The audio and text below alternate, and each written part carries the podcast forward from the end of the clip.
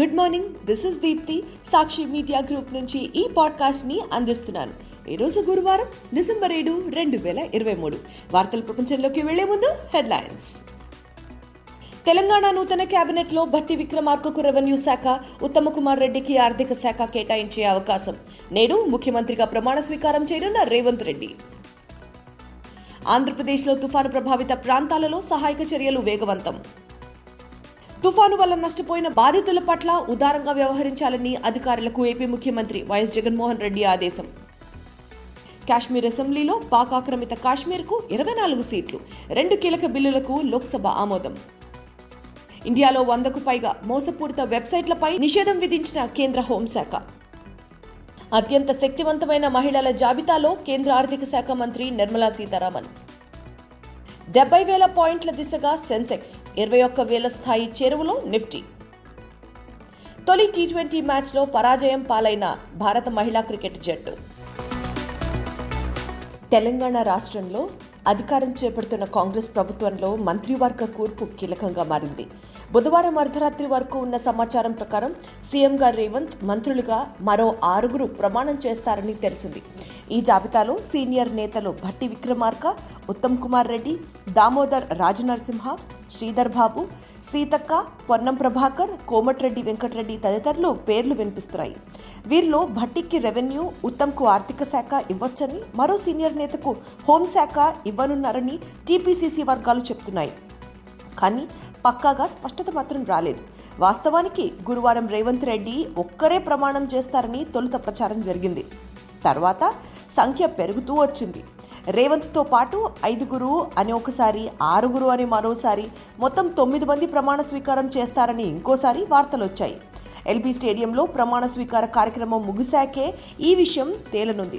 ఈ కార్యక్రమంలో పూర్తి స్థాయి మంత్రివర్గం కొలువు తీరకపోతే మిగతా వారు ఈ నెల తొమ్మిదిన లేదా మరో రోజున ప్రమాణం చేస్తారని గాంధీ భవన్ వర్గాలు తెలిపాయి.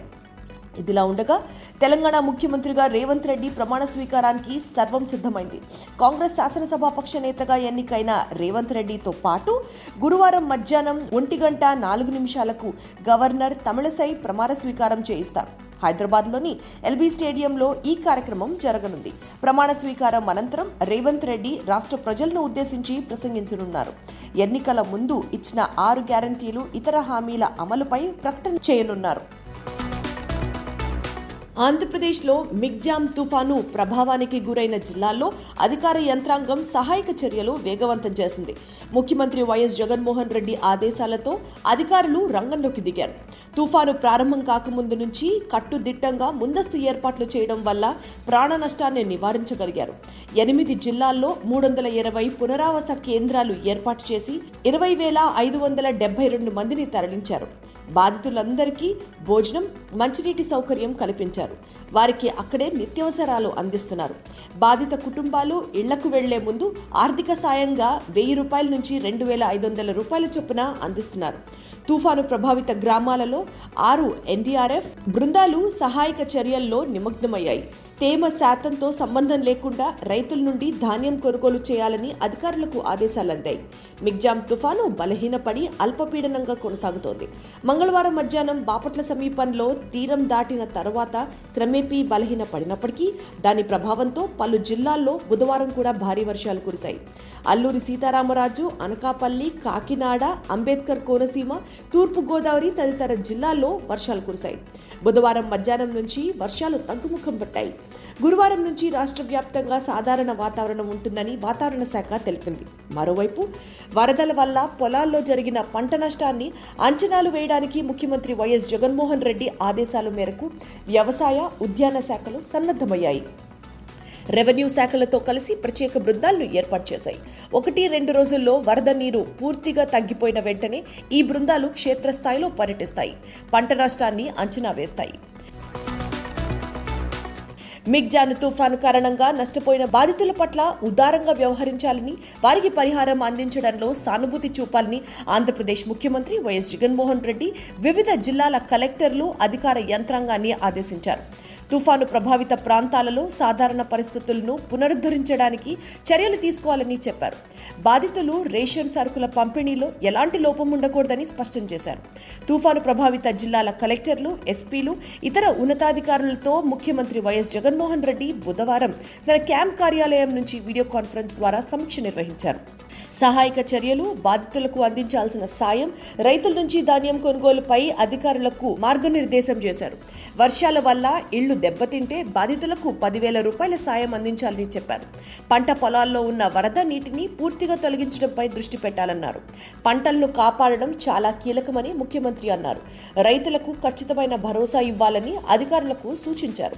తడిసిన ధాన్యాన్ని ప్రభుత్వం కొనుగోలు చేస్తుందని పేర్కొన్నారు. జమ్మూ కాశ్మీర్ అసెంబ్లీలో పాక్ ఆక్రమిత కాశ్మీర్ ప్రాంతానికి ఇరవై నాలుగు సీట్లు రిజర్వ్ చేయాలని కేంద్ర ప్రభుత్వం నిర్ణయించింది. పిఓకే కూడా మన భూభాగమే కాబట్టి ఈ నిర్ణయం తీసుకున్నట్లు కేంద్ర హోంశాఖ మంత్రి అమిత్ షా ప్రకటించారు.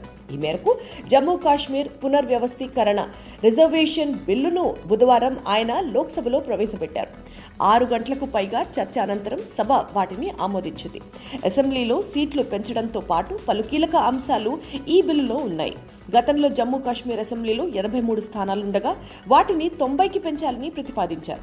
కాశ్మీర్ డివిజన్లో అసెంబ్లీ స్థానాలను నలభై ఆరు నుంచి నలభై ఏడుకు జమ్మూ డివిజన్లో అసెంబ్లీ స్థానాలను ముప్పై ఏడు నుంచి నలభై మూడుకు పెంచారు. డెబ్బై ఏళ్ళగా తమ హక్కులన్నింటినీ కోల్పోయి అన్ని విధాల అన్యాయానికి గురైన కాశ్మీరీలకు పూర్తి న్యాయం చేయడమే ఈ బిల్లు ఉద్దేశమని లోక్సభలో అమిత్ షా చెప్పారు. జమ్మూ కాశ్మీర్ ఏడు దశాబ్దాలుగా అనుభవిస్తున్న కష్టాలకు దేశ తొలి ప్రధానమంత్రి జవహర్లాల్ నెహ్రూ చేసిన తప్పిదాలే కారణమని ఆరోపించారు. ఇండియాలో వందకు పైగా మోసపూరిత వెబ్సైట్లపై కేంద్ర హోంశాఖ చర్యలు తీసుకుంది. ఆయా వెబ్సైట్ల వ్యవస్థీకృత అక్రమ పెట్టుబడులు పార్ట్ టైం ఉద్యోగాల పేరిట మోసాలకు పాల్పడుతున్నాయని వెల్లడించింది. విదేశీ వ్యక్తులు ఆ వెబ్సైట్లను నిర్వహిస్తున్నట్లు తేలిందని పేర్కొంది. కేంద్ర హోంశాఖకు చెందిన Indian cyber crime coordination centre మోసపూరిత వెబ్సైట్లను వ్యవహారాన్ని గుర్తించింది. వారం రోజుల క్రితమే ప్రభుత్వం వాటిపై నిషేధం విధించింది. కేంద్ర ఐటీ శాఖ ఆ వెబ్సైట్లను బ్లాక్ చేసింది. భారత్లో వెబ్సైట్లను అడ్డం పెట్టుకొని ఆర్థిక నేరాల ద్వారా కొల్లగొట్టిన సొమ్మును వివిధ మార్గాల ద్వారా విదేశాలకు తరలిస్తున్నట్లు అధికారులు గుర్తించారు. ప్రపంచంలోనే అత్యంత శక్తివంతమైన మహిళల జాబితాలో కేంద్ర ఆర్థిక శాఖ మంత్రి నిర్మలా సీతారామన్ స్థానం సంపాదించారు. భిన్న రంగాలకు చెందిన మహిళలతో ఈ జాబితాను ఫోర్బ్స్ మ్యాగజైన్ తాజాగా విడుదల చేసింది. రెండు వేల ఇరవై మూడు సంవత్సరానికి సంబంధించిన జాబితాలో నిర్మలా సీతారామన్ ముప్పై రెండవ స్థానంలో నిలిచారు.